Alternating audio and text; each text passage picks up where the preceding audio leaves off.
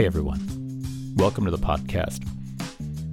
Today on Art Shorts, I want to talk a little bit about being a parent and how that relates to art making, the art experience, specifically in the direction of my five-year-old daughter who is rapidly turning into an artist, and I can see it more and more.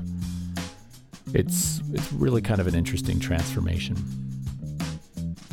Before I get to that, I kind of want to talk a little bit about support, as we always do on these things, and ask you for some. Now, as you know, I uh, co-host a show, a talk show, a live talk show with my partner Terry called The Large Glass, where we bring you a new artist or an art-related theme every week, Tuesday nights at eight, on Twitch and on YouTube and on Facebook and a few other things. But we are really looking for ways to expand. Now, one thing we want to do is there's a show I want to try and pull off in July that involves inviting a bunch of people onto the show. And the first thing Terry said to me, and she said, whoa, whoa, whoa, where are we going to get the budget for that? We've got to pay people to be on that show, and you know, we don't we don't have money for that. And I said, yeah, that's true. And it's I'm telling you now, I'm not going to tell you what the show is yet, but it's a brilliant idea. I mean, I'm patting myself on the back here a little bit, I know.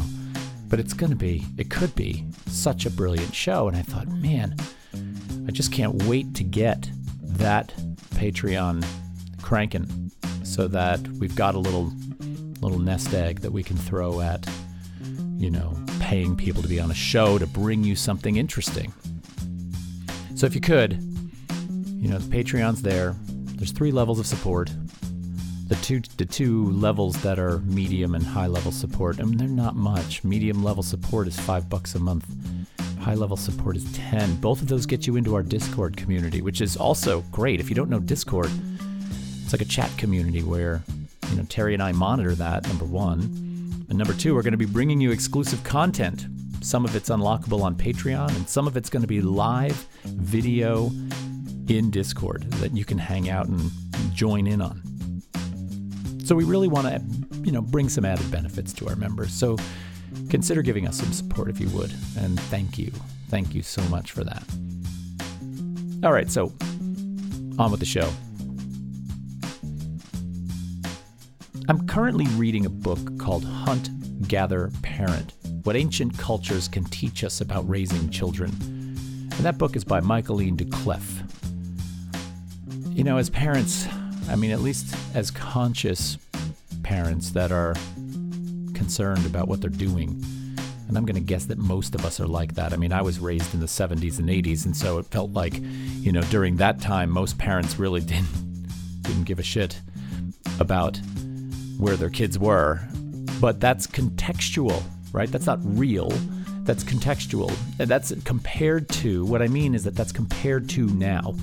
Now, the thought of letting your nine-year-old stay home alone while you run out for groceries is unthinkable. You probably would worry that you'd be hauled in front of the court, lose your kids. But that happened to us. And I, and I don't want to sound like that. I don't want to sound like that nostalgic old person who's like, well, when I was a kid, we used to get left home by ourselves. But I feel like most parents now, on some level or another, are trying to find ways to do things better. And this book seems like it could do that. And I'm not here to promote this book. I'm not even done reading this book. So even talking about this book on part of this podcast seems irresponsible, because I'm going to pull some information from it that may somehow change or reevaluate itself further on down the down the page turning. Nonetheless, it was an eye-opener and something I'm thinking about. So DeCleffe talks about how a couple hundred years ago, families raised children in pods, lots of people living in close-knit communities in cities where your uncle, your aunt, your close friends, they all lived within a doorstep of one another. And they would filter in and out of your house during mealtime, Sundays. And the job of raising a child was not done by two people, or worse, like now, one person. It was done by the village, It takes a village to raise a child, and this is the perfect example. And the funny thing is, she's, you know, she goes on to talk about the Catholic Church and how the Catholic Church actually systematically destroyed that by implementing laws against incest, because, to be honest, those communities were very sort of insular. It was important to keep them together. The value of those things was really intact. And I'm not making a case for incest here, obviously, but, you know, at that time when young people would plan to marry, they were often marrying inside of those communities, and given their insular nature, you would inevitably marry a fifth cousin or a third cousin, and it just went on like that. But then the Catholic Church, the Catholic Church's march towards destroying that, um, with, you know, there's good reason for that, of course. You know, D N A strands can't be, uh, you know, we can't be intermingling those between brother and sister or first cousins. But regardless, slowly, as they, you know, made rules against sixth cousins marrying, or, you know, even if your husband dies, you can't marry his brother, who frankly isn't really related to you, but slowly those units eroded. Okay, so now what do we have? We wind up with the nuclear family, another value, another another lie, right? Because now we've got two parents. Let's just talk about America. We've got two parents in America raising kids, living in a house. Well, those two parents both have to work in order to maintain that house and the car that's needed to take the kids to the obligatory sporting events and to pay for all the training and the equipment. And what happens? Well, we're fragmented. You know, we're, we've got two parents that are stressed out because of their jobs, who come home, make dinner, barely get time to put those kids to bed. And the community is not there. We've sort of discarded them. All right, so then what happens? Well, now, you know, we've got a high divorce rate and people are separating, and we wind up doing this now one and one. Kids are going back and forth fifty percent of the time between both parents' houses. And what we, what we forget in this is that the kids are becoming lonelier and lonelier. And then we wonder why they're, they're addicted to devices, or why we have anxiety disorders, and how these things are sort of cropping up all over the place. And it really starts to make sense. So I see this, of course, in my own kids being divorced, having kids that go back and forth between both parents' house, houses. I myself keep a, you know, small community of people around my house. I have fantastic neighbors, and my my parents, my kids' grandparents, are still in the picture. Um, that's not necessarily the case at their other parents' house, but um, it is what it is. And you can see the effects of this. You can see a certain kind of reclusiveness in them. You can see, especially with the pandemic and not being able to socialize at all, not having school, the implications of this are so much greater. So how does this relate to being an artist? As an artist, I've interwoven my art-making practice with every fiber of my life. I'm not concerned about shopping. I'm not concerned about keeping up with neighbors and other people. I I really make my studio practice, my making, my creativity, my thinking around those things, really almost everything I do. So when it comes to raising kids, I try to do so in a matter in a manner that is similar in its creativity. But of course, just like those parents who actually, you know, give a shit, I also feel like I fail sometimes miserably, and I'm constantly questioned. I go to bed at night and lay there staring at the ceiling, asking myself if what I just did was really wrong, if if what I did will have resonating implications down the road. I have a daughter, she's five, who draws. And yeah, all kids draw, I get that. But I don't know how many kids out there draw like this one. It's not necessarily about some kind of quality. I'm not going to sit here and brag about the fact that my kid can render a horse or can render a dog, you know, with incredible detail, and you'd be amazed. That's not that's not the idea here. She draws in volume, meaning I go through reams and reams and reams of paper. I've got stacks of paper all over the house with her drawings everywhere. It's almost as if she can't physically stop the act of drawing. And I'm never, ever going to try to stop her from drawing. But drawing for her seems to be filling that void. It seems to be filling that gap. Does she use a device? Yeah, sure. You know, she, she grabs her iPad and jumps onto YouTube and watches a few videos here and there, but she gets tired of that. And then she turns to pages.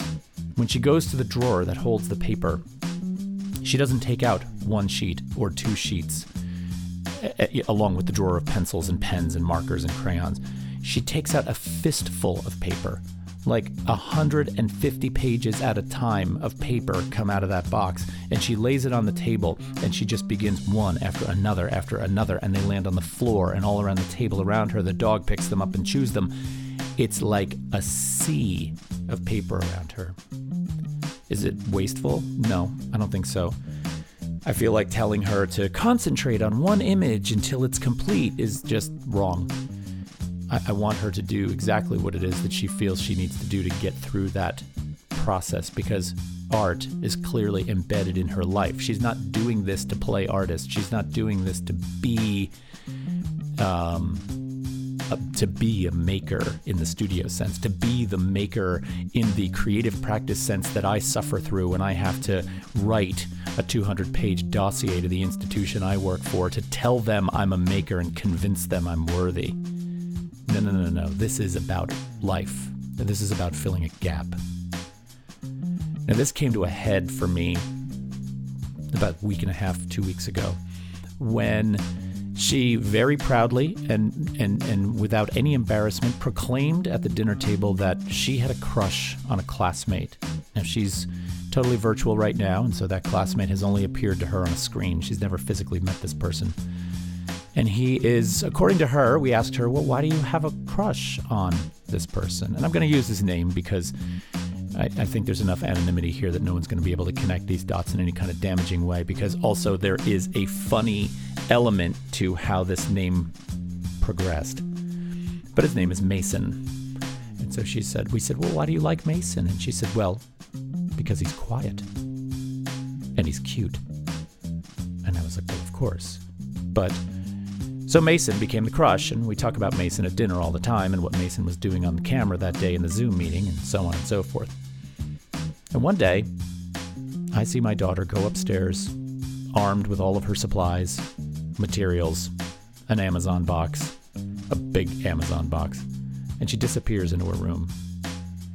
And she emerges a little while later with a three-foot-high cardboard cutout, perfectly, not perfectly drawn in that it was a likeness of, but, you know, carefully drawn and frankly adorably drawn version, her version of Mason.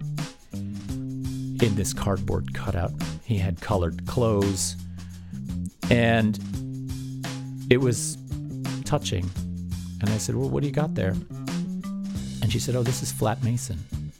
And I said, oh, well, what a beautiful and heartbreaking, and I mean really heartbreaking, way.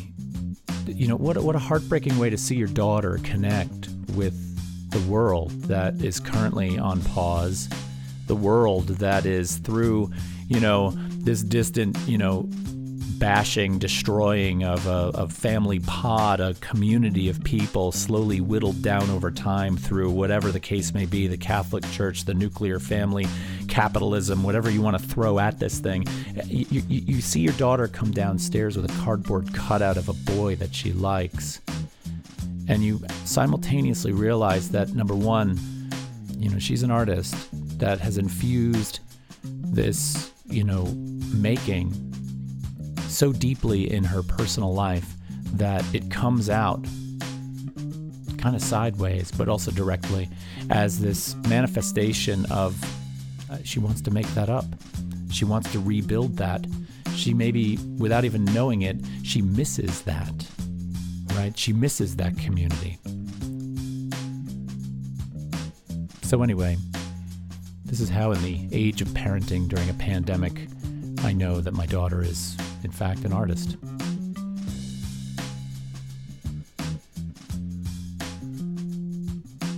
All right, well, I want to thank you for listening today. This is uh, Art Shorts with Todd Lambrix, and um, I will see you next time. Have a great day.